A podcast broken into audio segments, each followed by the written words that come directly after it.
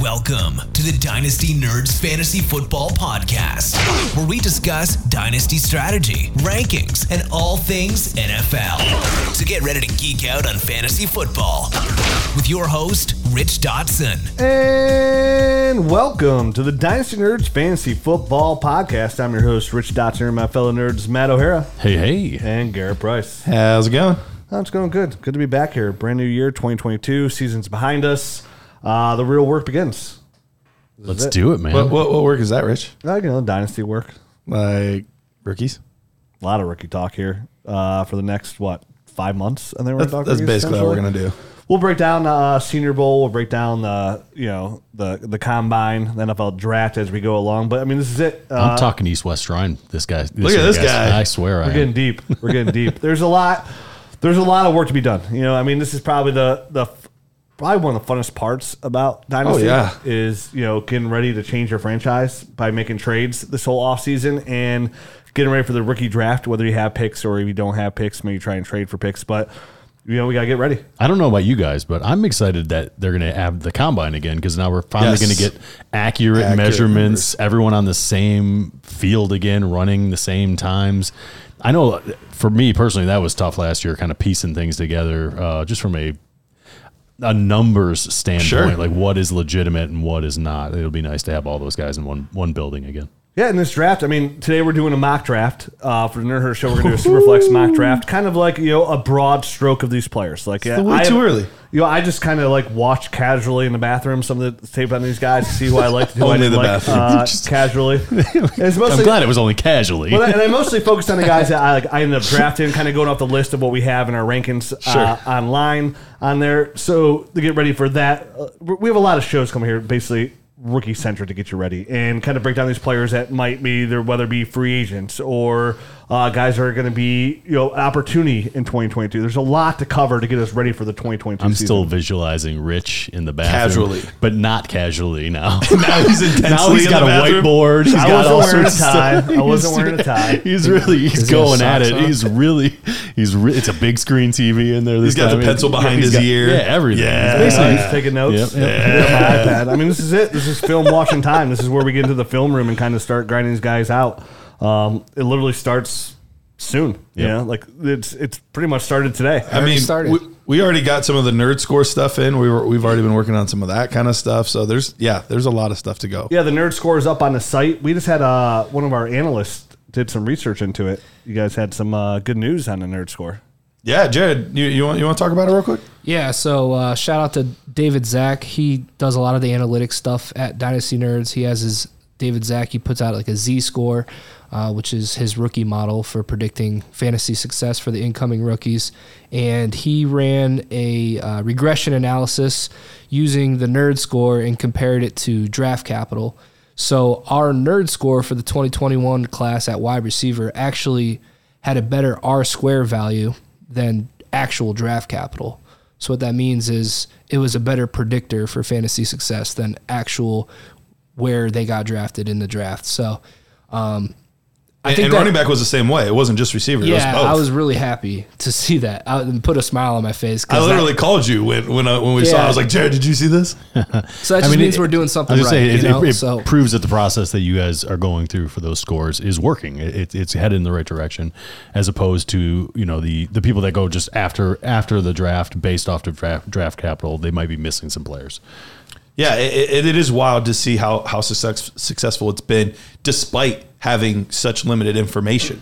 Doing it beforehand, it really limits a lot of stuff because we don't know what happens at the draft. We don't know what team takes them, what round they're going in, and then we don't have any of the afterwards news either of how they're doing in training camps and all that. Like, it's not like we wait till the first day of the season to postseason. Literally, they lock an hour before the NFL draft starts, and then that's it. We can't touch them again. Well, it's a good tool to have on the site. Right. It just furthers the belief that we have. I know we always talk about it, that you really got to look at the player himself, not really where they land. Exactly. As far as you let that kind of a little bit adjust things, but it shouldn't be that much. It really shouldn't. Yes. And that's what we're trying to provide here at Dynasty Nerds, is just all the tools possible that could put you in the best direct just the best direction to overall draft these rookies. You know, we're going to sit down and break down the tape. We've had a lot of high success breaking down these rookies over the years, giving you our opinion.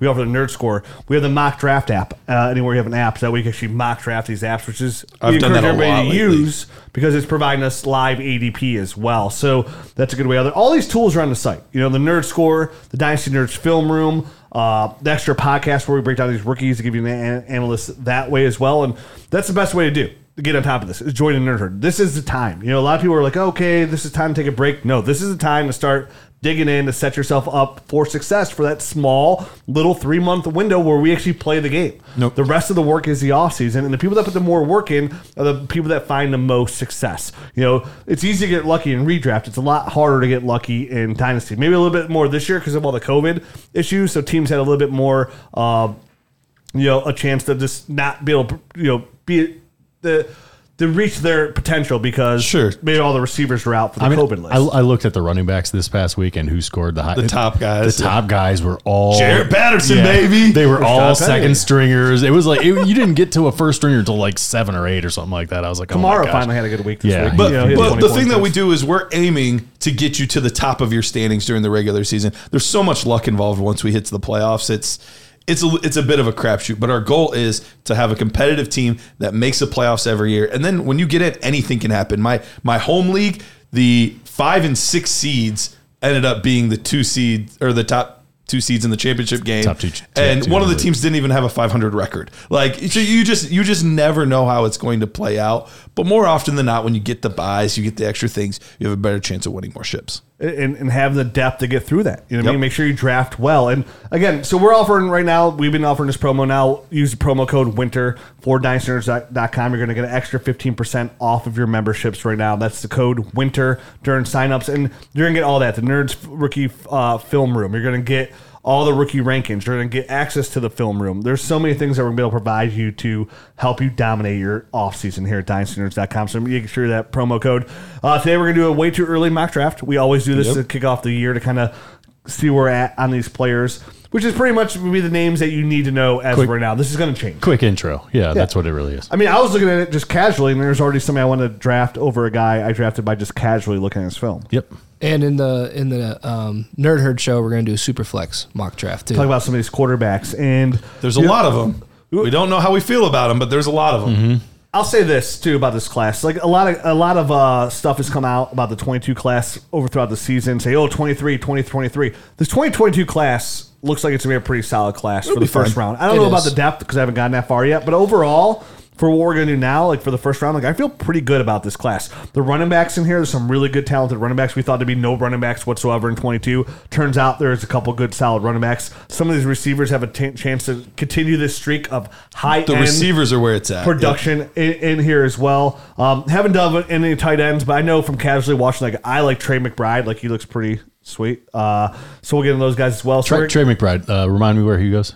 Colorado State. Yeah, I couldn't remember. Thank you. So we're going to do this mock draft. It's in myself, Garrett, Jared, and Matt. We're all going to get your pick. I had the first pick.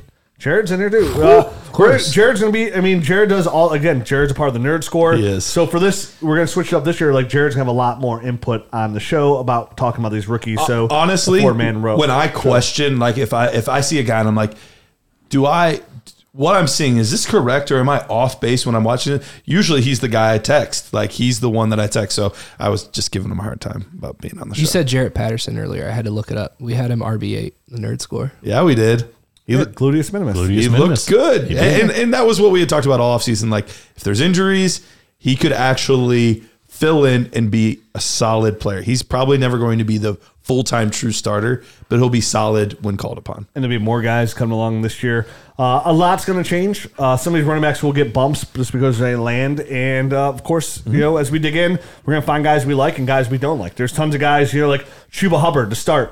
Going to be like, oh, this is going to be a great prospect. And the more we dug in, we're like, okay, maybe not. And it's fine. He's fine. And that's what he is. He's fine. Yep. So with the first pick in the draft, I had the 1-1 here, and I took Breece Hall, running back, Iowa State, 6'1", 215 pounds. And watching this film, I mean, I was like, dude, this guy ends up in Buffalo. He's going to be people are going to be making moves for him. Finished the year with 1,472 yards, 20 touchdowns in that season. This is a guy kind of like in Jonathan Taylor mold, got tons of touches, right? Like he's got over 800 touches over his last 3 years. Kind of falls right into that Jonathan Taylor. A.J. Dillon were another high draft pick that got a lot of carries. A.J. Dillon had 866, Jonathan Taylor had 968. So he falls into that mold, which kind of makes you say like, before, like, oh, are we worried about Jonathan Taylor's touches? Are we worried about these guys' touches? It's not a worry. When I looked at him casually, Breece Hall, when I looked at a couple of the guys that I had as an option for me to pick, this was a guy who when I saw him, I was like, man, this guy is just a talented running back. Yep. He is smooth. He could break tackles pretty easily. He could start and stop. He has a good stiff arm. He's somebody just overall is like a 3-down running back. He could block. He could pick up your pass protection. But in open field, he was fantastic. Like he looked to me where he could be a more premium, a bigger athletic like David Montgomery. Which is funny because they both played at Iowa State. Yeah. So they were back to back. I saw a really good spin move on a couple games I watched in there real quickly. In the open field again, he was hard to bring down. It seemed like it took multiple guys to bring this guy down multiple times. So to me, when I'm looking, running backs always get pushed to the top, right? Mm-hmm. Nonetheless, everybody needs running back help. Yep. Everybody needs running backs. It's why we take them. And to me, this falls in the category of, again, a guy like that could be just like Najee Harris was this year. You know, a guy that come in here, be a 3-down running back for a team. Like, again, if he goes to Buffalo, if he goes to Miami, and he's the man, he has a potential to be a mid-range, high-end running back one out the gates if he stays healthy. And that's a championship caliber player right already here for the 22 class. So to me, I casually looked at some of these other running backs. Again, there's a couple players I didn't even really have a chance to look at casually because like during the mock draft, you took them, so I didn't really look at their film as much. I saw Kenneth Walker. He looked pretty good. I didn't really have a chance to look at Isaiah Spiller. But I tell you what, despite I haven't dug into him yet deep, but by the casual glance of Breece Hall, it's going to be hard for me to find somebody that's going to probably jump him in my dynasty ranks. I'm sure I'm going to get to a situation where, like, okay, if you need a receiver, I'm okay with taking Garrett Wilson here. I'm okay with taking Jamison Williams. I'm okay with taking Treylon. You know what I mean? But as of right now, I'm locked in with Breece Hall as a way too early prospect is my 1-1. I love him here. I don't disagree. I like you just did this kind of casually and quickly in the past few days. And when I got to Breece Hall, I didn't have a lot of time, and I watched about 3 minutes of his tape and went, yep, I like this guy a lot. Like, he just brings a lot to the table, and to look at his stats and see that he was over 1,400 yards and had, I think, 36 or something like that receptions to go on top of that. He's an all-around back. He's got a really a nice way in the hole of moving laterally, and he's bursty. He's got a really nice quick first step there to go along with everything else, and he ran with some power as well. So I like a lot of what I see out of all-purpose. Yep. What he brings. And you mentioned receiving. He had a total of 82 receptions in college. So 82 receptions, 734 yards, 6 touchdowns. So he's viable in the passing game. He had, you know, in 2019 he had 897 yards and 9 touchdowns. But in 2020, 1572, 21 touchdowns. 2021, 1472, 20 touchdowns. So monster stats. Very productive at Iowa State. Very productive. Very solid. Big fan. Yeah. He set the FBS record for most consecutive games with a rush touchdown, 24. It's crazy. 24 in a row. Nose for the end zone. Yep. It's wild. Yeah, this running back class is all very close for me. I do like Breece Hall. I think he has good vision. He's got a really good feel in the open field of just kind of planning ahead, and you can tell that he doesn't feel rushed. It doesn't overwhelm him in the open field. He makes good moves. He's a fine athlete. I think that's probably one of the biggest knocks on him is he's just not a spectacular athlete like some of the other guys that we've seen come out in recent years, where you're drooling over their speed or their strength or their, you know, he doesn't have any of those. But I think his patience, his vision, he's got good strength. I don't think it's elite, but I think he has good strength. I think he's going to be a very solid back for a team. And then it's going to come down to volume, which it does for a lot of these running backs. But I think he's going to be solid. Him and Isaiah Spiller are pretty close for me. Kenneth Walker's also in that conversation. Jared, I know you love Zach Charbonnet. He'll be a guy that's going to be in this conversation as well. But the nice part is, for the most part, we have a lot of good size with a lot of these running backs in this class, whereas in some of the other years we're like really trying to, especially last year, you know, we had like Etienne, who's a little bit undersized, and then we're pushing up guys like Gainwell and Carter and guys that are at the top, and we're like, they don't have great size though, so no three down roll, but maybe a good passing down roll. We have a lot of guys that could traditionally work into those three down rolls. We'll see if they get them at the NFL level, but at least they have the size and ability to do it. Yeah, Breece Hall has that Antonio Gibson kind of built at 6'1", 215 pounds. You mentioned the word patience. I saw that flash on his tape here real quick, like real good patience behind the line, then hit that hole. And you mentioned athleticism where I heard some reports about Breece Hall, like, oh, he's not going to be the fastest guy. His four-time won't be the fast. But when I saw him run the football, like, he showed to me, like, he's a football player, and he's got football speed. And I saw him when he was in open field, had that home run ability. So, like, even though I read the report, I was like, I don't see that as... I understand what you're saying about the athleticism. Like, he's not that, like, yeah, Travis Etienne. Jonathan Taylor. Yeah, boom and go. Even A.J. Dillon with his speed at times. But to me, this guy is a pure running back. And... I'm always looking at these guys again. We talk about them all the time. Like, from a fantasy football perspective, Breece Hall, from what I've seen at the casual level so far, offers tremendous fantasy football upside. He reminds me, like, he offers that Najee Harris role where, like you said, volume, volume, volume. If it's there, you have a guy who could be running back 5 overall his rookie year, which then, again, you go from being a dynasty running back, he's 1-1 here, but now you go to a first-round dynasty startup kind of player, and that just speaks volume for value, and I think there's a lot of volume here, and I think what I'm seeing here, if he offers that kind of upside, if the 22 first can be had, right? Because, again, this is a time even to get 22 picks even now, like before people are really diving in. It might be worth starting to investigate if you have some player capital. You have something like trying to get high up in this first-round pick, because I think when it's all said and done, we're going to be very excited with some of these players. Just by looking at some of these guys that are top-end guys right now, top 6, top 7 guys, I think when it's all said and done, by the end of 2022 season, some of these guys are going to find their way into the top 36 of dynasty startups. And we've seen that trend now over the last 3 years, and I don't think it stops with this class. And obviously it's going to explode with the 23 class as well. But we've been talking for over a year about this influx of youth and dynasty. I think this is another tremendous value here. So next on the clock we had... me. Garrett. I'm up here, and it just felt too poetic not to take Garrett Wilson. It kind of felt locked into that. But honestly, I had a really, really difficult time with this pick. I like the receivers, and I've mentioned this before. I like the receivers in this class a little bit better than I like the running backs. And it really came down to Garrett Wilson and Treylon Burks. And Jared and I were literally on the phone yesterday talking about this. And I was like, if I had 10 fantasy leagues and I had the choice between Treylon Burks and Garrett Wilson in them, 5 times I'm probably taking Wilson and 5 times I'm probably taking Burks. Like, they are razor thin. The reason I chose at 1-2 here to take Garrett Wilson over Treylon Burks is I think Garrett Wilson is safer than Treylon Burks. Everything I see, he's polished. Everything translates to the next level, whereas Burks is a little bit more raw. He's got more athleticism. He's a freak of nature, but there's a little bit more bust potential, I think, with Burks than Garrett Wilson. And if I'm at 2, I can't miss at 2. I got to make sure I hit and I get value with that pick. And so that was my motivation to bump him up slightly over Treylon Burks here, but both are really good options. Garrett Wilson, insane body control.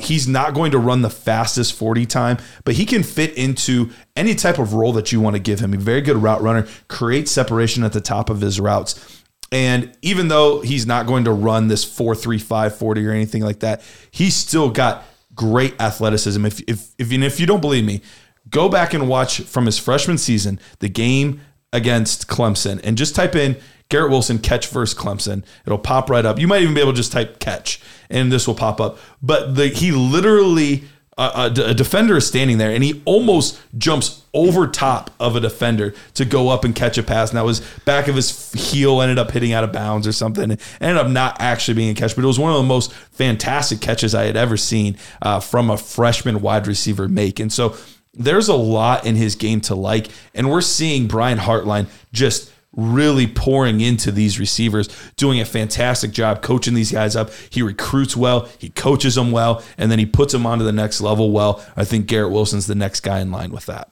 Yeah, on the way to being wide receiver, Ohio State. They're really starting to pump out here. And pedigree, we talked about this going way back to even like Stephon Diggs coming out, of Maryland when he slipped a little bit, went in the third round of some rookie draft and with that. Like pedigree. Like we love guys that come in with pedigree, and that's where Garrett Wilson brings.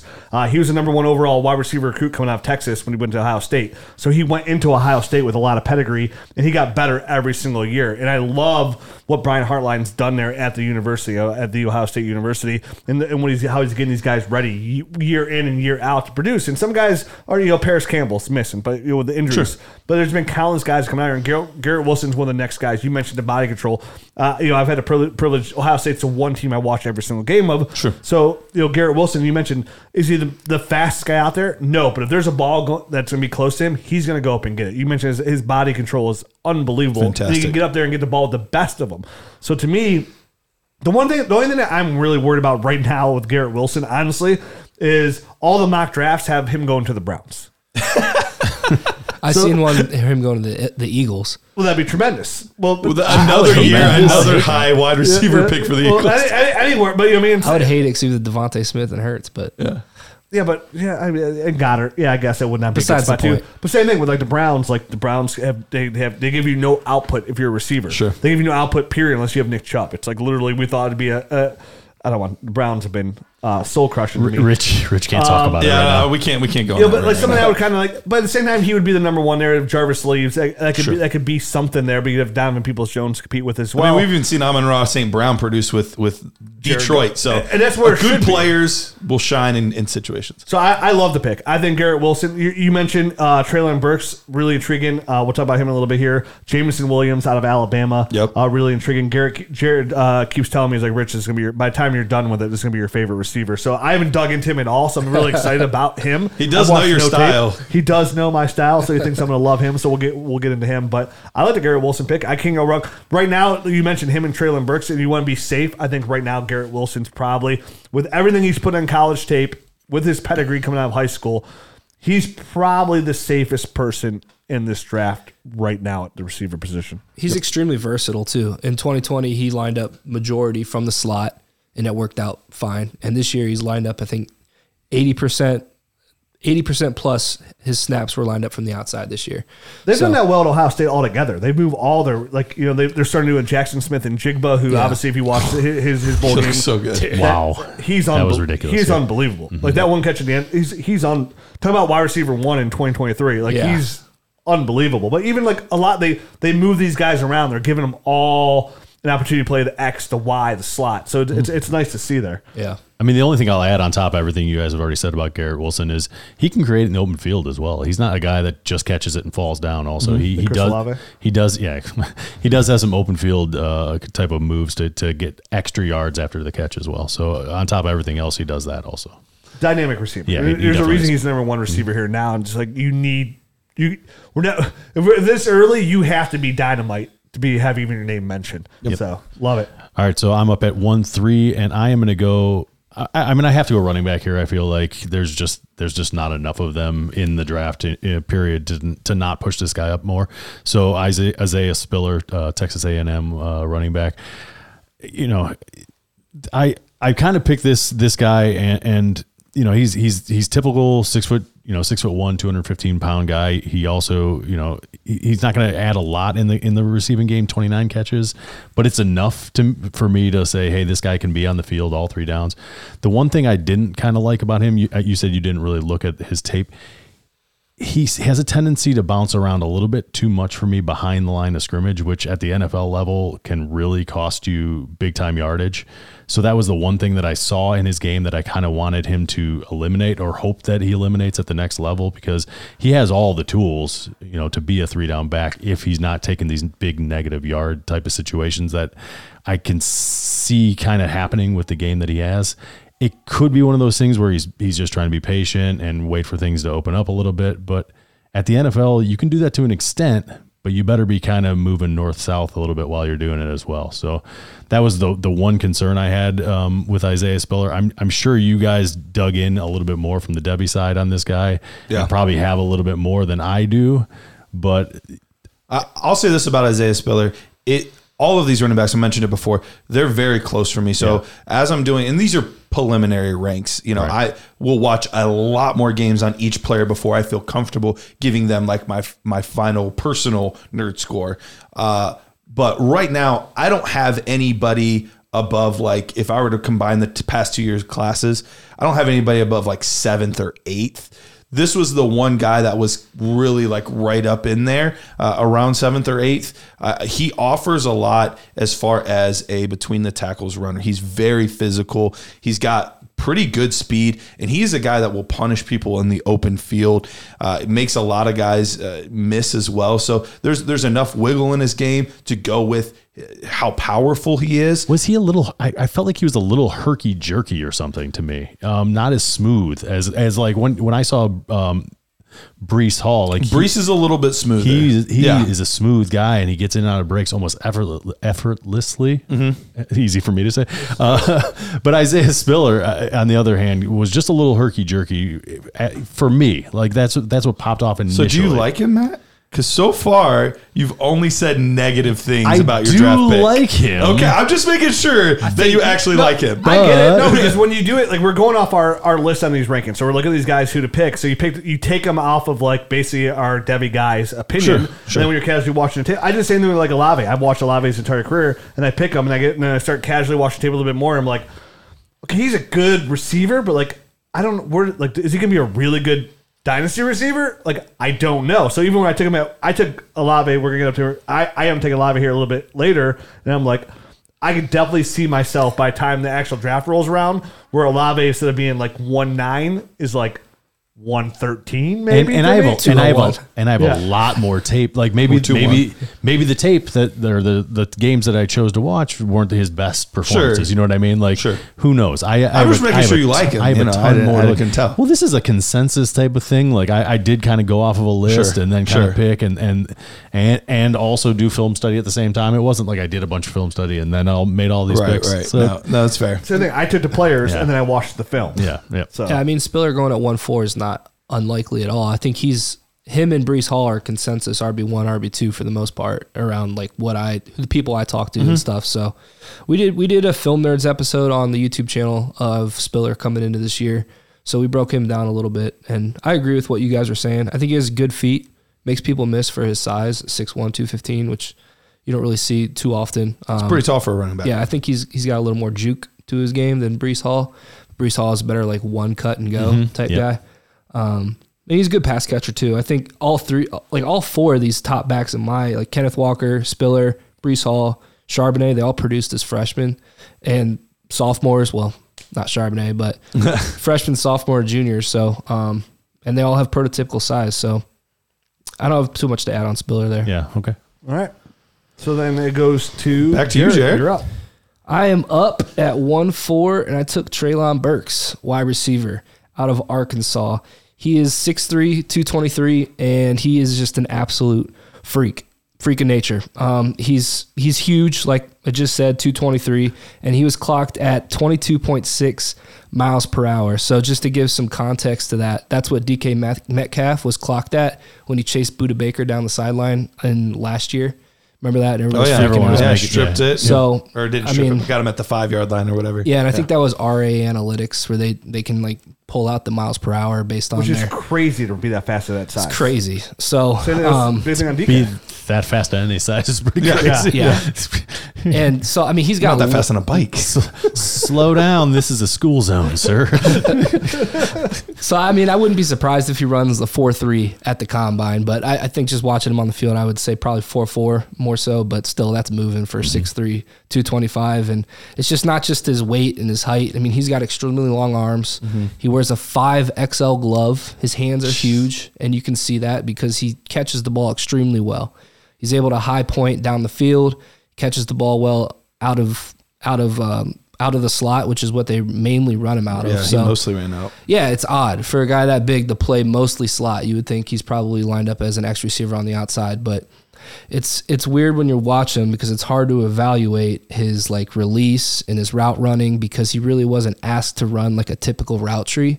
So like when you guys get to breaking him down, you're probably going to see him just running mainly slants, over routes, and they run him on jet sweeps and stuff. But when he gets the ball in his hands, you can just see the talent oozing out of him. So I love his potential. Let's say, does he have, like, saying that, do you see a point where he could be an overall complete receiver? Does he have the ability to run a route? I do, because so there are times where they do line him out in the outside. He played in the SEC, and he's going against good guys out there. And I did see flashes of him having really quick releases for his size. I'm like, whoa, okay. He's got that in him. Like, he can do it. I just didn't really see it on a routine basis, so it was tough to grade him there. But I think he can do it. It's just, if he can develop there. But, I mean, from the traits and the physical tools that he's blessed with, I mean, it's tough to find that. And he's got great hands. Like I said, he catches pretty much everything, tracks the ball really well down the field, which is really important for his speed. And when the ball is in the air, he's able to go up and attack it. So I think he just needs to work on some of the technical things in his game, like adding to that route tree. And when he's paired up with these quarterbacks in the NFL, it might be a little different because his quarterback sucked at Arkansas. But you watch his highlight tape. This is a guy I expect to be the 1-1. Like, when you watch his highlight tape, like, I've watched casually, like, his highlight. I haven't dug into this film at all. But when I watch his highlight tape, this guy is like, this is 1-1. Like, he has, like, it's easy to always throw his name around because he's one of the greatest, but like that Calvin Johnson potential. Like, he's that big, fast receiver. Like, you don't see a lot of that. Like, DK Metcalf came in the league, but like DK came in with, for me, a lot of question marks. Like a guy who I thought was just a go-route receiver, but DK Metcalf came in stiff, and I was like, this is going to translate. He got way better. Like, it's 3-cone. The worst on DK Metcalf, that's probably my biggest miss in Dynasty. That was going to be my question to you, Jared, when you were describing his, is he stiff? I think he's more of a fluid athlete. He is pretty fluid. Burks. Right. Like, he can catch the ball. Like, his hips are pretty loose. I was talking to Nick Whalen about him a little bit because I always like to pick his brain because he knows what he's watching. And he kind of compared him to Demaryius Thomas coming out because all those traits were there with Demaryius Thomas, but he was pretty raw coming out of Georgia Tech. So, because they'd never throw the ball. Yeah. Right. So that's a good comp. I thought that was a good comp. That's a solid guy you would love to get on your team there, but big, fast, big-handed receiver that can make big-time plays. I mean, let's see where he goes. You get the right quarterback, right situation, they put him on opposite of, like, he ends up in Green Bay. Right? Yeah. Opposite of Vontae Adams and Rodgers stays. A lot of these mock drafts, he's going later than I would think he goes. Like, he's going as wide receiver 5 or 6 in the first round. So, I don't know if they're just like downplaying him, They're trying to slow play him. As I hear that happens, but I don't know. It'll be interesting to see. It gets me excited to see a player here already at, like, we're at 1-4, and you're getting a guy like Treylon Burks who, like, you go back 3 months ago and you're like, this guy's Dynasty 1-1 most likely. So to me, it just shows you already the depth of this class at a casual, like, glance. Like, if you have 1-4, you're getting Treylon Burks. So, like, again, you don't necessarily have. And there's another running back we're going to talk about here, Lil Satun, right?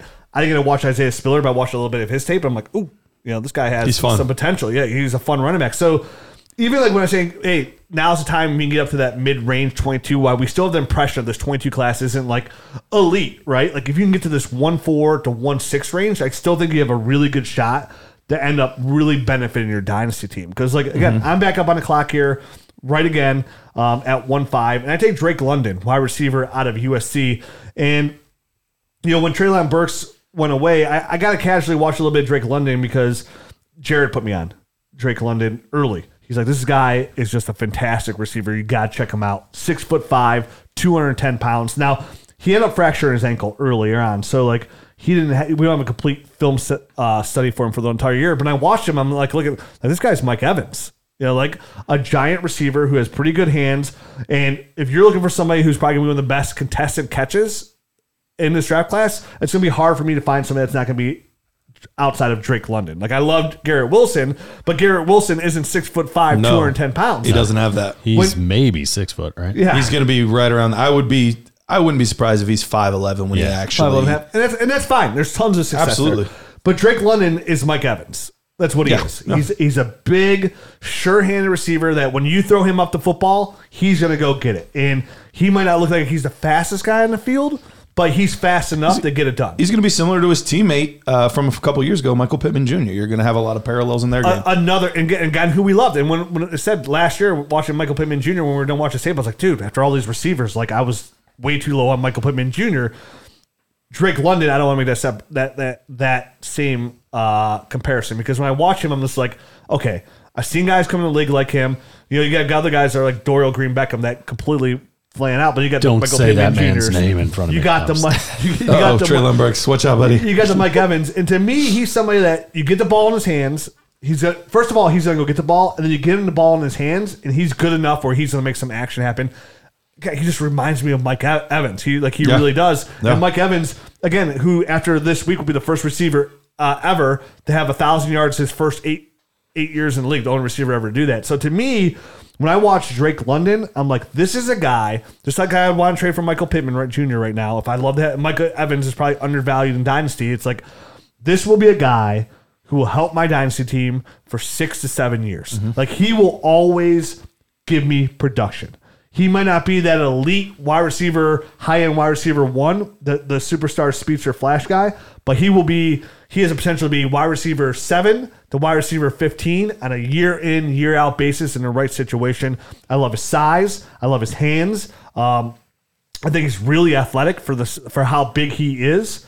He offers a lot of upside. So, getting here at 1.5, a guy of Drake London's caliber, I feel really good about it from what I've casually seen. And, again, this is something that Jared put me on early. He's like, hey, this is somebody you got to check out. Like, before he got his ankle, he's just somebody, if you want somebody to catch the football, he's going to get it for you. He was tearing it up this year. He would have won the Biletnikoff if he would have been healthy. I mean, he was just on. He was still a finalist, even though he had only played 6 games. Yeah, he's PFF's #1 rated wide receiver. I think it's important to say that. They do a lot of good work over there. He played 2 years on USC's basketball team, so he's got a good basketball background. I think that helps him. Definitely, those jump off situations. That's always a bonus for sure. Yeah, what I noticed when watching him, he's just an absolute beast in the open field to tackle. He kind of reminds me of Michael Pittman in that way. Like, he always ran really hard and he was tough to bring down. So. Don't really have much other than that to add. The only thing that we didn't see a ton of is he didn't create a ton of separation. And that's something, when I dig deeper, I want to look into that because he's not overly fast and he's not an incredible route runner. Usually your separation is going to come from one of those two things typically.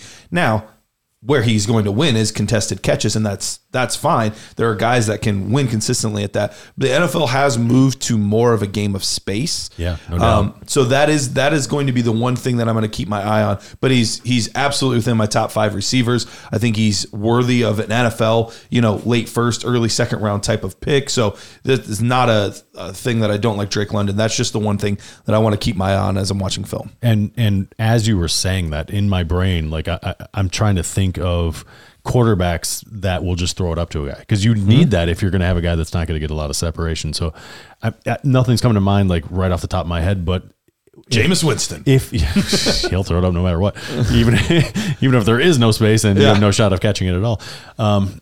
But it's one of those things that if I'm watching the film and I see that he's not getting separations, those are the kind of things that I'm thinking of. Like, is he going to end up in a situation where it doesn't matter because he's 6'5" and there's going to be a guy that throws him the ball anyway? Maybe then he'll still have value.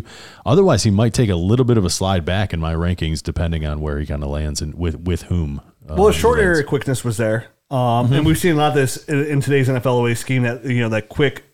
You quick stack that receiver, quick slant, get inside. We see a lot of it from the Browns and Jarvis. A lot of those plays. So to me, I think casually watching him again and the limited he has, like, I think this guy offers that kind of upside. He has crazy upside. Totally agree. Again, I think he's gonna be somebody that's a very safe dynasty fantasy football player. And if I get Michael Pittman Jr. out of him, that's fantastic. If I get Mike Evans out of him, even better. Even better. He just reminds me of somebody that if the draft slot is right, which I think it will end up being, he's somebody that's going to be a focal point of an offense enough to the point where, like, okay, I think his floor is a wide receiver too. And then if the touchdowns are there with his size, I can't imagine him not being, then that's where the value is. So, like, if I'm drafted at 1.5 and I get somebody who's going to be a wide receiver 2 for the next 6 years, I hit a home run. Sure. An absolute home run. So happy about it. All right, I am up here at 1.6, and this was a little bit of a teardrop for me, especially after the top 4. I think the top 4 I feel pretty good about. I feel pretty safe about. I thought you meant you were crying. This is a teardrop. Drop top. No, the difference in where they are ranked, the levels. But it got to the point where there's only a few running backs left that I would trust taking with first round draft capital. And Kenneth Walker has really exploded onto the scene now. I remember a few years ago, Jared and I were talking about this guy out of Wake Forest, and it was so weird because like Wake Forest like walks up to the line after getting the ball, and he's like, "This kid is really good, but it's weird what Wake Forest does." And I'm talking through it, but I was he had me watching some tape, and I was like, "Yeah, I do. I like Kenneth Walker," and I hadn't really thought much about it. And his next year at Wake Forest wasn't anything special, and all of a sudden he transfers to Michigan State and just explodes onto the scene. And honestly, up until the game at Ohio State, he was one of the top guys in the conversation for the Heisman Trophy. And it's unfortunate that happened because I would have liked to have seen him get more consideration for that. But he reminds me size and build wise, he's a little bit smaller than some of these other guys we've talked about in Breece Hall. And we're going to talk about Charbonnet and Spiller, but he's still got good size. We're talking about a guy that I think is going to come in similar to a J.K. Dobbins, this 5'9" to 5'10". He's going to probably, Dobbins came in at the combine at 207. I think that's probably what we're going to see out of him as well. So not this big prototypical back, but he's not a scat back either. It's not like somebody that I'm worried about taking an NFL pounding. I think he'll be just fine from that standpoint. Because from that height, I mean, that's thick. You're thick at that point. Exactly. You know what I mean? Exactly. Very quick player. He's got extremely, extremely quick feet. So far, he has the highest elusiveness rating that I've given to any running back in this class so far. So he can make guys miss at the line, in a phone booth, in the open field. He can make players miss, and that's where a lot of his production is going to be able to come from, is how quick and how efficient his feet are. Now, where there's a little bit of a downside, he doesn't have a great contact balance rating for me. He's not a guy that's going to carry the pile, push the pile, break a tackle or two through running through guys. It's going to be more he's making players miss. So I think he is a good prospect. All of these running backs, I would be shocked right now, and I could totally be wrong. We'll see. But as far as NFL draft capital, I don't think anybody's going to be a top 40, top 50 pick. I think we're looking at a lot of mid-seconds to early third-round guys, which there's a lot of productive players in the NFL that have gone in that draft capital range. I think Buffalo could take a running back earlier than we think. I think like a guy like Breece Hall would fit there. If there was a team to do it, I think they're seeing this year that they desperately need that guy. So there is kind of like the Chiefs did. You know, they took Clyde Edwards-Helaire. Was Clyde Edwards-Helaire really a first-round pick? Probably not, but they decided he was.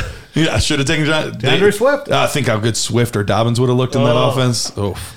So in our preliminary nerd scores that we have right now, just a little sneak peek, but just to add some context, we have Kenneth Walker like between Cam Akers and Clyde Edwards-Helaire. So in that range. This was a guy I was talking about. Like when I didn't watch any Isaiah Spiller, but I watched casually quickly some Kenneth Walker, and I was like, ooh, he's fun. Like look, I just saw him juke somebody right out of their shoes. It was like a linebacker just on a dime, just stop and juke him right out of his shoes. I'm like, ooh, let me watch this guy a little bit more. So he's got the feet of J.K. Dobbins, the speed of... The finesse of Gale Sayers. Yeah. He was... Power of Jerome Bettis. He's freaking good, man. He's good. When I watched him, I was like, I can't wait to watch more of him. Because it wasn't even a guy I drafted, and I saw you drafted him, and I just fell into him somehow, and I watched like a game, and I'm like, I can't wait to watch more of this guy. Yeah, I actually didn't get a chance to watch him. He was really... fun. So this was the running back I was talking about. I was like, so I took Drake London, and after watching a little bit of his tape, I was like, would I have taken?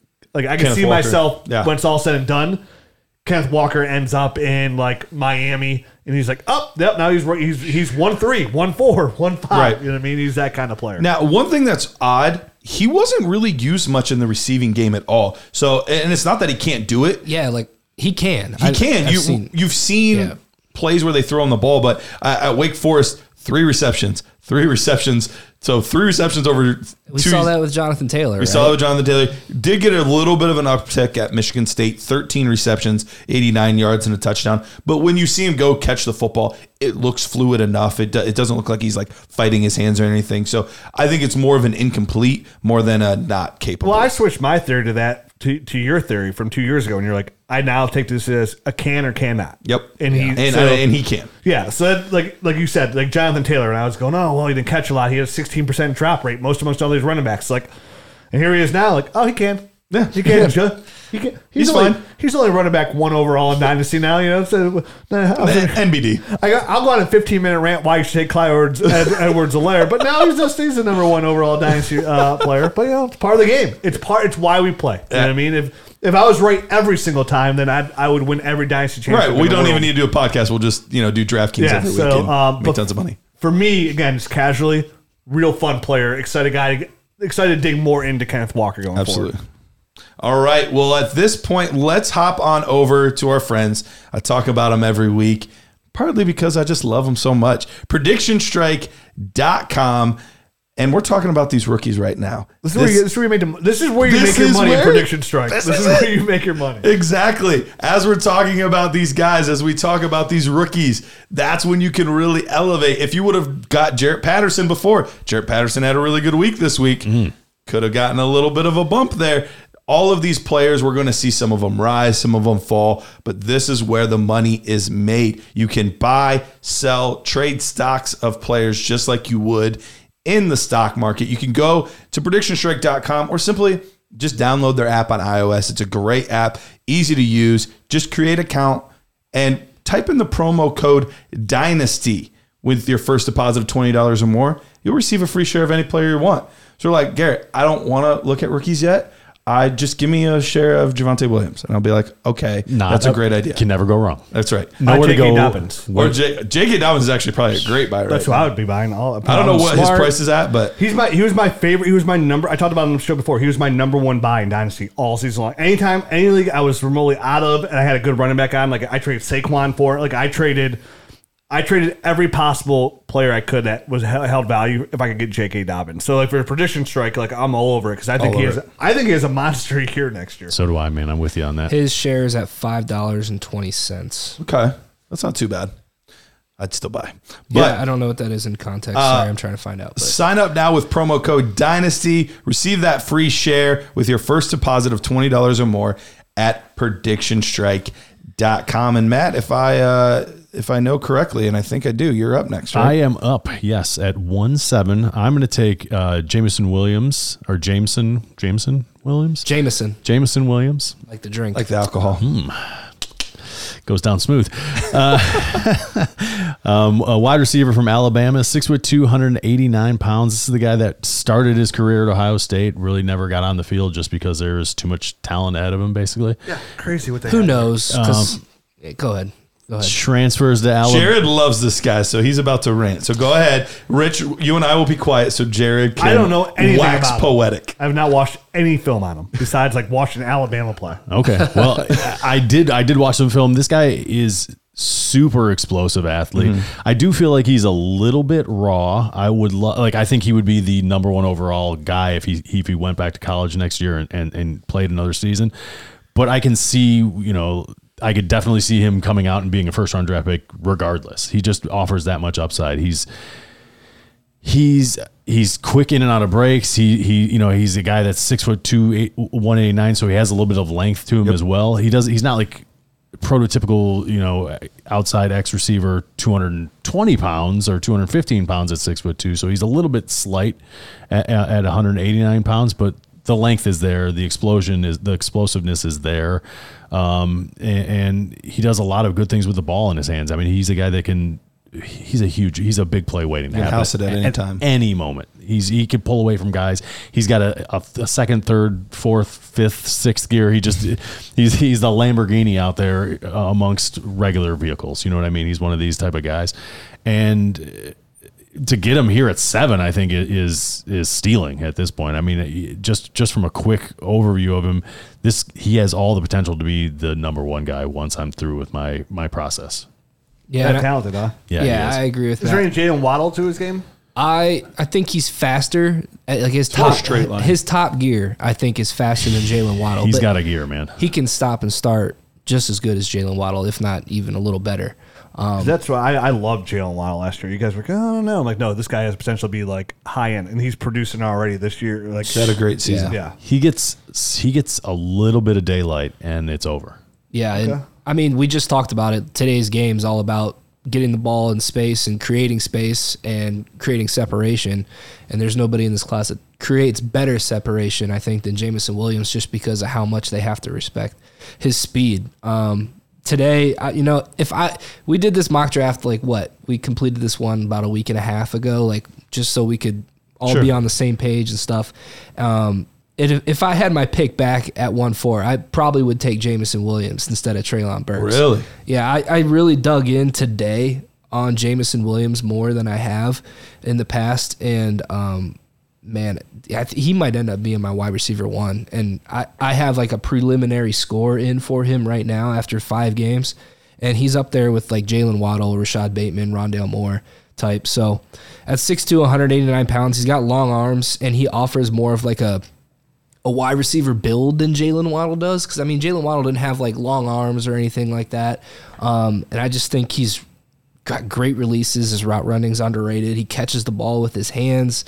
He tore up the SEC this year, but the big question with him is going to be, he's going to be really polarizing, because why didn't he play? Why didn't he play at Ohio State when he was there? Why did he have to transfer? So I don't have the answer for that. I don't know why. I don't know. Garrett Wilson was there. Olave was there. They're both really good. They're both projected to be first-round picks. Jackson Smith was there. Harrison Jr. was there. Who knows? Maybe he didn't have a great relationship with Hartline, Ryan Day. I don't know those type of things. None of us do. What was it? What out of high school? What was he rated? Do you know? I don't have that. I don't know. I'm gonna look while you're talking. Yeah, I know. A month ago, literally about a month ago, in our group chat, Jared texted, "I'm already calling it now. Jamison Williams will be Rich's number 1 receiver when it's all said and done." I just know his guys and what he likes. So, I'm excited to dig into him because, Jared does know I like those guys. I liked Henry Ruggs coming out. I love Jalen Waddle coming out. I was probably the highest out among all of us on Jalen Waddle. So I just, and again, those Alabama receivers, Ohio State receivers, those guys come out, LSU, they come out and they produce. And a guy that went to both, Rich. Which is funny that he went to Alabama to get on the field, because that's always been the issue. Right. Before. I think something can be said for that. Absolutely. He left Ohio State, but he transferred to Alabama. And he put out 4 first-round receivers. And he earned a starting spot immediately. So he was a highly rated 4-star guy, top 100 prospect. Okay. So he was the real deal coming out of high school as well. And he put up 1,500 yards. 75 catches, 1,500 yards. And he's still going. 15 touchdowns. We'll see against Georgia on Monday night. Has he declared? Because he's just a junior. Not officially, because I assume he will, but... Right, that's an assumption that we're going to go with, I guess, for this exercise, but who knows? He might end up going back. So here we are, 1-7. By the sounds of it, this guy will end up, Jamison Williams will end up higher than 1-7. But... And for him to move up, it means, like you said, Treylon Burks will have to move down. Yeah. I think he's going to be a polarizing guy, too. But we're still here at 1-7, very happy with the prospects that we have on hand so far. So now we're entering that field of playoff teams. Now we're at 1-7. We're talking about teams that made the playoffs last year and what potential they have there. So next on the clock is Jared. You just missed out on Jamison Williams. Where are you going? I am going with the running back out of UCLA, Zach Charbonnet, 6'1", 220 pounds, and he transferred to UCLA from Michigan this past year. And, from the first game, first Hawaii, he just tore it up. He came on the scene and immediately made his presence known. So his first year he was at Michigan, and he tore it up there as a true freshman. He was very highly recruited out of high school. And then his sophomore year, he kind of just fell out of place. He only had 19 carries on the year, and that was during the COVID season. They had Hassan Haskins, Blake Corum. They just had a running back by committee. So I don't know what happened there. Another guy that, what happened? Why do you have to transfer? UCLA is his hometown school. It's close to where he grew up. They recruited him hard out of high school, so definitely had a connection there. So maybe he just wanted to be closer to home, but I think it was definitely a good move for him because he had a really solid year, ran for over 1,000 yards, 13 touchdowns. And with his size, dude, people just fall off of this guy. That was the one thing I noticed when I was watching. He is a truck. He's the best power back in this class. And with his size, I think he can be a 3-down running back. He's not going to get vultured at the goal line, so he's going to get you those fantasy touchdowns that are so important. I think he can be a 3-down back. He catches the ball well out of the backfield. I think he has really good balance. He has good speed. He's underrated. He was a good track athlete in high school. it doesn't pop at you on tape, but I think once he gets to the combine, people are going to be like, whoa, who's this dude? Like 220 pounds running this fast. I think he's going to run a 4.4. So really like Zach Charbonnet. I'm just happy to get him here. He's one of my top backs. I think I have him a little higher than most people. It's interesting because I have him, his score and Kenneth Walker's score very close right now. Still very early. But they're – what they excel at is almost opposite. I was going to say they sound exactly opposite. Yeah, so like the elusiveness, whereas I had very, very high score for Kenneth Walker. I have a fairly low score, slightly below average for Zach Charbonnet. From what I saw of him, he doesn't even look to elude people. He just looks to truck them. Exactly. And just go right through people. It's the complete opposite with power. He has my highest physicality power score so far in the class, higher than Hall, higher than Spiller. So he's a truck. And he hasn't yet declared officially yet either. Mm-hmm. So that is true. He would be wise to declare, though. He could be like a Chuba Hubbard guy and go back and then all of a sudden hurt himself. He could. I mean, I think he needs to come out, but just wanted to say that. How are his hands? Good. He catches the ball well. Yep. Fine. They're soft hands. Okay. They're soft. Real soft. Does he have larger than normal shoulder pads, or was that just part of like the aura that he has? He's a big dude, man. Yeah, he's big, man. It's weird when you watch him because it almost looks effortless when he like tries to break tackles. Like, dude, just kind of like bounce off of him. Yeah, so it looks like you're playing with your little brother or something. Yeah. You know what I mean? Like when you're watching. So it sounds like it works so far in this draft class, and this is where this 22 class probably gets at label, essentially. Is like, okay, so we love the guys from 7 up.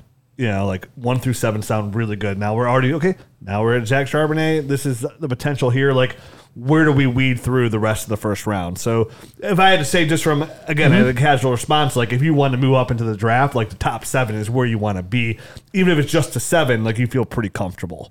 I'm on the clock next. I'm at 1-9. I took Chris Olave out of Ohio State. Big-time name. Blitnikoff finalist. Great production. Somebody I've watched. He, production-wise, this is somebody that came out year in and year out at Ohio State and just produced. 6 foot, 189 pounds. Finished the year, 65 receptions, 936 yards, 13 touchdowns. Pretty good, right? Really good route runner, really good speed. He's a senior, so he's a really polished receiver there as well because he went back for his senior year. But like, is he a super senior?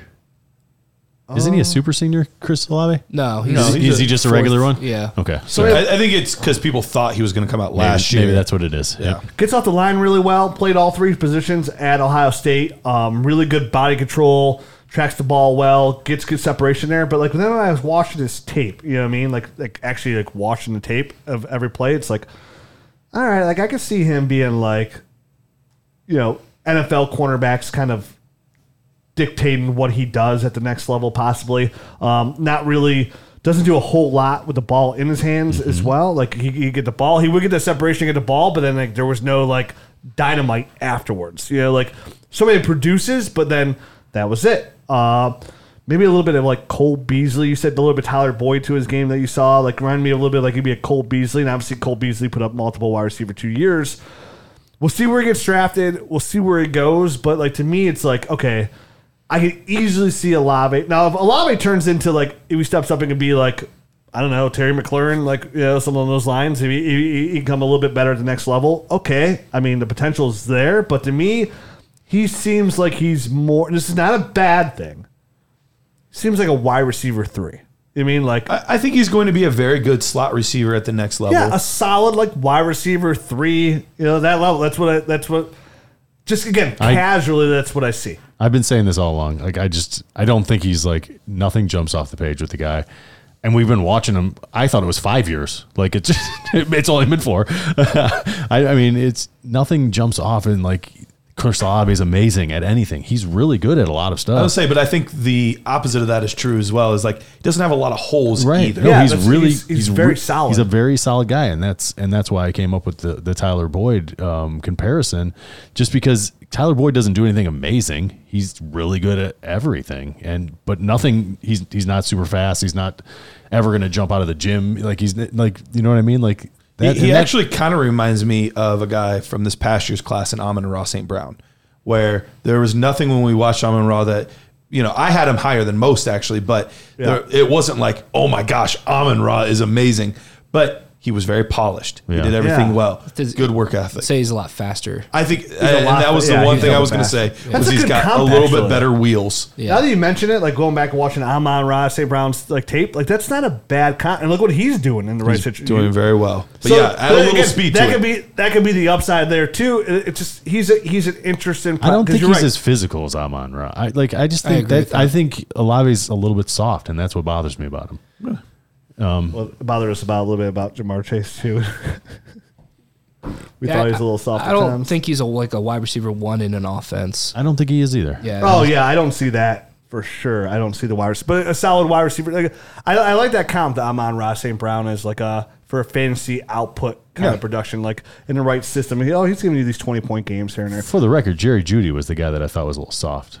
Oh, sorry, missed that. And he is. Yes, I said that. You're too. Right. It was Jerry Jeudy. It's Jerry Jeudy. Jamar Chase. I'm sorry. I it was one of those talented receivers from that big school with a good name. But overall, like getting him here at 9, I don't hate the pick, but he's the one player I can see end up going down to like 130, almost like Amon Ra St. Brown was like 2.5, 2.6 range, right around there. Like I could see Olave something at the time, but at the same time, I could see the draft capital being there. Him getting. I don't think he's slipping outside the second round. I would be surprised. I mean, every mock I've seen since beginning of last year up to now is first round wide receiver. We've already proven that the NFL GMs don't have a friggin' clue. All right, we'll just go by the film nerd score. We've proven that the nerd score is better than it already. We'll go by the nerd score. Come on.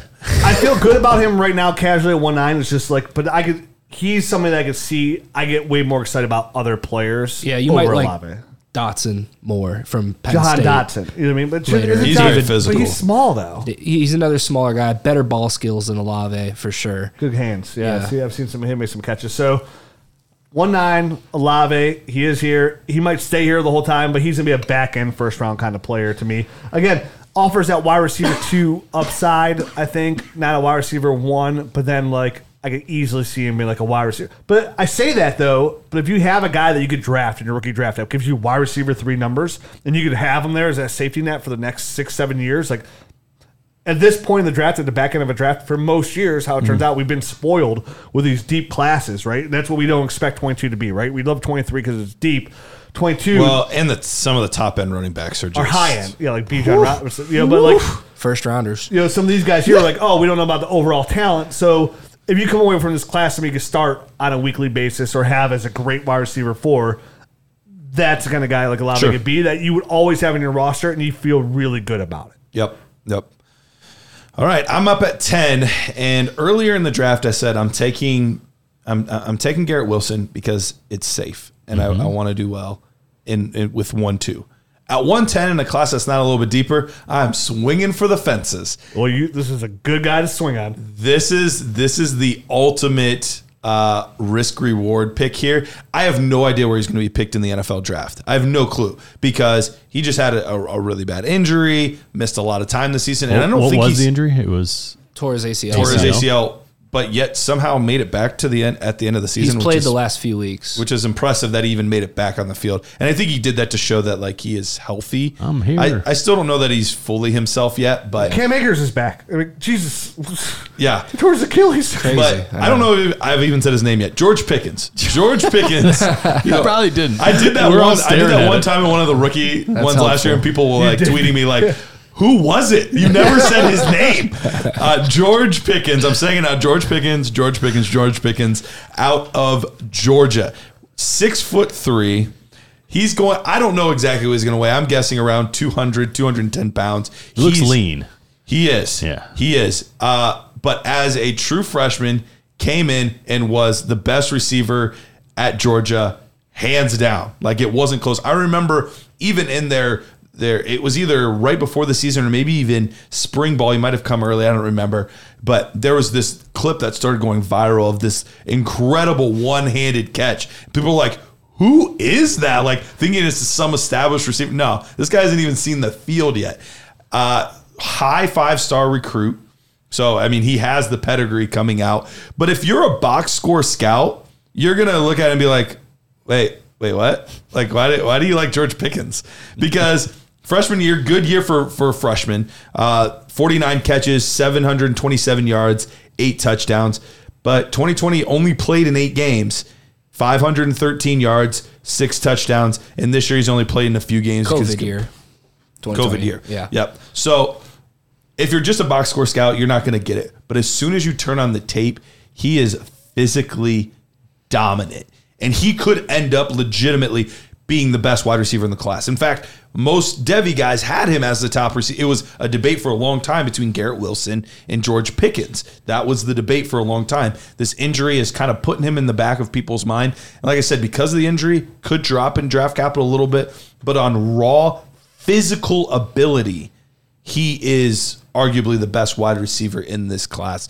He went to Georgia, though. We know that they don't pass the football much. It's, you know, they're going to run the football between the tackles. They're going to play good defense. They're not going to throw the ball. 700 yards his freshman year. That's like 1,300 somewhere. For anybody else, yes, exactly. Yeah, I mean, from like a market share standpoint of that team, like he had the majority of the reception receiving yards. So, yep, physical specimen. This is an absolute ceiling shot with this guy, but it could absolutely blow up. Which is crazy. We have 2 of these guys in this class. Like if you go back 3 years ago, then when you're like, okay, the 22 classes, they're going to have some special talent. I mean, George Pickens and Justin Ross as well. You know, 2 big time players that dominated early on. And then now like right after that have been injury riddled that offer that upside, that high upside. And George Pickens, if you go back 3 years ago, like, oh, that's 2022 rookie 1-1 easily. Yep. And here we are now. He's like, oh, I'm swinging for the fences at 110. At 110. So, yep. But this is if you're a contender, you can take that risk. And if it lands, especially depending on like his landing spot, like a wide receiver needy team that he could turn into being like a starter right away. Mm-hmm. And he's got the potential to be that kind of guy. He kind of reminds me of A.J. Green, not to jersey comp him because he went to Georgia, but he looks like him on the field. He does look like him. Goes up and gets the ball just like him. He's got springs in his feet, man. I think he's even more physical than Green was at that time. Yeah, there's a clip of him going around right now. I forget what week it was where he just came off the ball and just completely knocked the corner off. Like, yeah. I think that was in the bowl game against Michigan. Yeah, you're right. It was last week. Yep. All right, Matt's on the clock, 1:11. So 1:11, speaking of last week, I am going to go with Brian Robinson, running back out of Alabama. Listen, I kind of wanted to bring him up so we could talk about him because he just had like the 200-yard game this past week and just kind of get him out there and discuss him. Is he worthy of this pick? I mean, he's a 6-foot, 225-pound back that, I mean, he's out of Alabama. He's got over 1,200, almost 1,300 yards. He does everything relatively well. They kind of pump these guys out year after year, so people might just get used to picking an Alabama running back. But this is a 5th-year senior. He's a guy that kind of had to wait his turn. And, you know, I kind of wanted to talk. When I watched him on tape, he's okay and does everything relatively well. I think he can have a role in the NFL, right? And and where does it end though for you guys? Like, because you guys have probably been watching him for the past 5 years, and I'm just kind of catching up now because he had a 200-yard game and popped up on everyone's radar.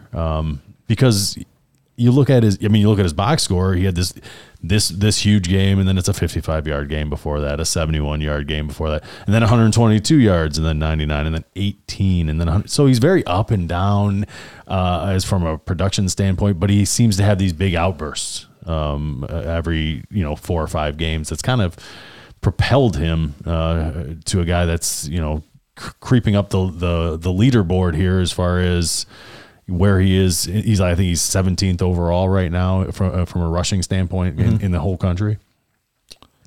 Yeah, Jared, do you want to talk about him or you want me to start? Yeah, I mean, I like Brian Robinson. I think he's a solid player. And this year, I mean, he's definitely, because he's the RB1 on the team now, he's finally gotten his turn at Alabama, and he's done a lot with it. I think if I haven't dug into him yet, but the Alabama tape that I have seen, he breaks tackles with ease, really good in between the tackles. I don't know if he's like a 3-down back or he's that explosive of a player, but I think he's going to be able to like get the job done, kind of like a Damian Harris type guy. I saw him like fall in the open field a couple times. He got to the edge and was like, ugh. But I also think there's a lot of guys in the NFL that offer like the same type of player that Brian Robinson does. So I think he's like a day 3 pick most likely. But I know that there's a lot of people that are also in like the draft community that have really fallen in love with Brian Robinson. So he'll be 23 years old when he does get drafted. I think that's important to note. So he's a little older for a running back. Sure. But doesn't have a ton of tread on his tires. Right. For me, he reminds me of that backup running back that you really like and you want him to get more playing time, and then he never does. Yeah, he's Ramondre Stevenson. He's Alexander Madison. He's one of these guys that he's a fine player, and an NFL team will be very happy to have him as their backup running back, but he's never going to be that guy. And I worry a little bit about the Trey Sermon syndrome from last year, where we see this end of the season surge and everybody getting excited about him and getting a little bit overdrafted compared to his entire body of work. And that's kind of why I wanted to bring him up now, because I feel like he's a real hot name, and I kind of forced him in because I think there's some guys that are more talented than him, and I probably would have picked up ahead of him. Yeah, but people say that about it. Like, oh, you like Ohio State guys, but we were all down on Trey Sermon. And he had a huge surge at the end. People were taking the first round. Like, don't take Trey Sermon in the first round. Yeah. And is Brian Robinson a similar type of feel then for you as well, it sounds like? I worry about that a little bit, but the nice part is he does have that good prototypical size. Mm-hmm. He should go to Tennessee. What's that? He should go to Tennessee. He should transfer? He should be Henry's backup. Oh, Derrick Henry's backup, yeah. He looks like Deontay Foreman. He does. Who, back from the dead, man. Yeah. My dude. But yeah, I think he's fine.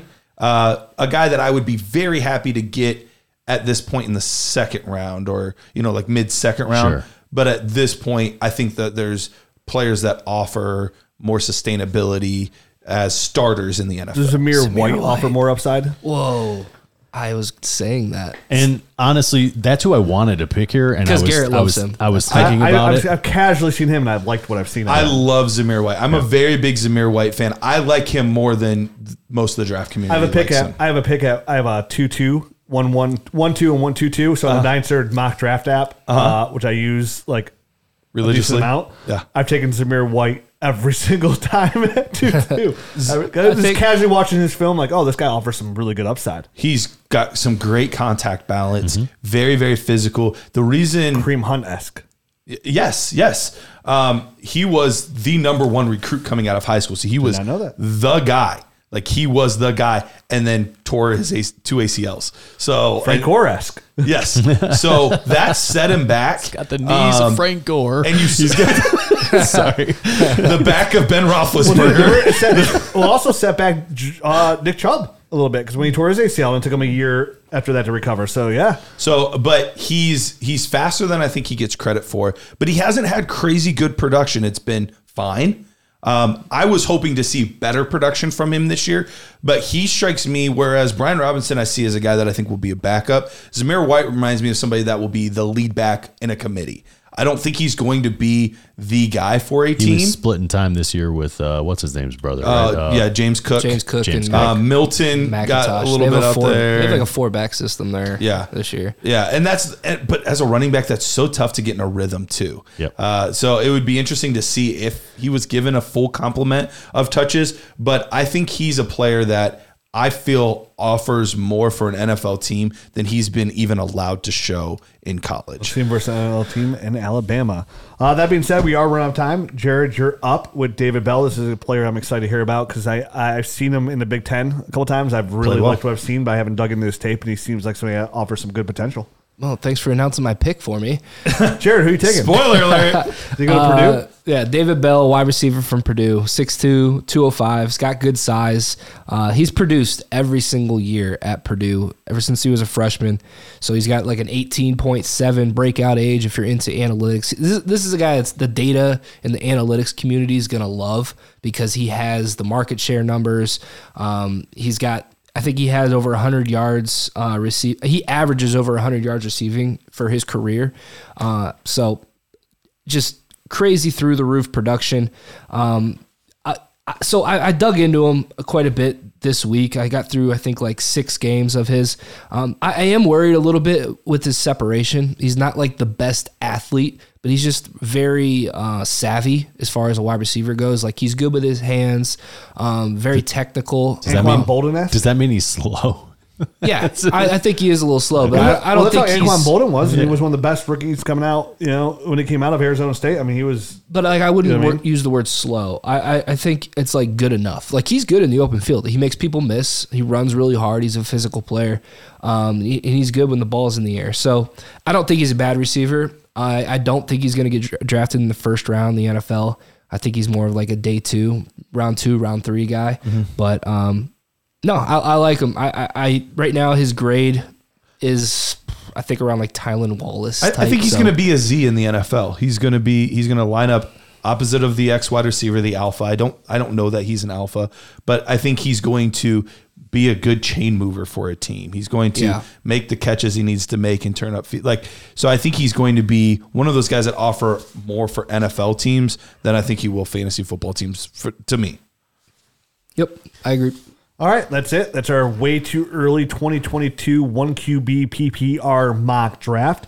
Again, we encourage everybody if you to start mock draft and download that Dynasty Nerds app. We have a mock draft app anywhere you can get your apps, either the Google Play Store or the Apple App Store. And what it's going to do is also provide all our users ADP. Yes. You know, real life ADP. We had we just released some ADP, over 700 mock drafts done in just a couple weeks. The app is absolutely free to use, and we will be adding more to the app as well. So even right now, it's just for mock drafts. We'll be adding the podcast and more fun things to do on there. We'll eventually try to get the film room on there as well. So a lot of things to help you develop your dynasty game, but mock draft, you can adjust all your picks on the mock draft as well. So if you have pick 1, 2, 1, 8, 112, 2, 7, 2, 9. You can literally put all those picks in the mock draft, so you don't have to guess about who will be there and let the computer decide. So encourage everybody to get that, download it, use it. If you like it, leave us a rating and review on the iTunes store. That helps out the app as well. And again, use that promo code WINTER for that 15% off of what we already got up on top of there and get the Nerd Herd, because there is no off-season Dynasty Fantasy Football. This is the most important time of the year, is now. This is where the work begins, and it ends in September. And that's where we start to play the game. But to get to September and put yourself in a position to get through all those injuries, all those sicknesses, you have to have the depth and you got to have the capital. And this is what we're going to do in the offseason. So let's get out there. Let's dominate this offseason and get ourselves ready for the new football season, even though this one has just ended. We'll be back next week talking some more Dynasty Fantasy Football with you. Adios.